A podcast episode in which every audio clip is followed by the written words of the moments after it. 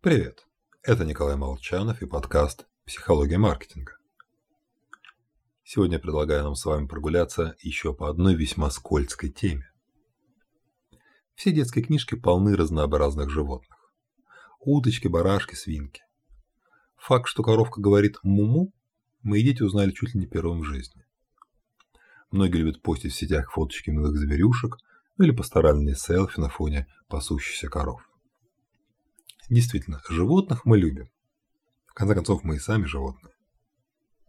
Только еще мы их едим. С одной стороны, мясо людям нужно. Мощный источник энергии.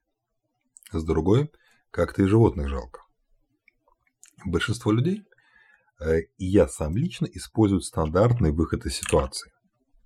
Ну, вообще из всех подобных ситуаций – мы просто игнорируем неприятную информацию и стараемся поменьше о ней думать. Это так называемый мясной парадокс, сформулированный Лоуганом и Бастианом. В их исследовании одной группе людей давали вяленую говядину, другим – орешки.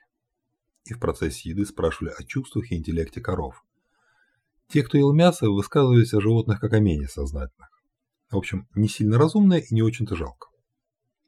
Индустрия производства мяса понимает озабоченность людей. В тех же книжках курицы с цыплятами бегают по двору, а не сидят в тесных клетках формата А4 на ленте конвейера. Даже в нейминге мы едим говядину, а не коров. Но на бытовом уровне мои дети едят котлеты, без конкретизации, откуда они появились. Мясной парадокс вовсе не какое-то исключение, а наглядный пример того, как мы приспосабливаем собственное мышление обходить острые углы в неприятных для нас вопросах. С вами был Николай Молчанов.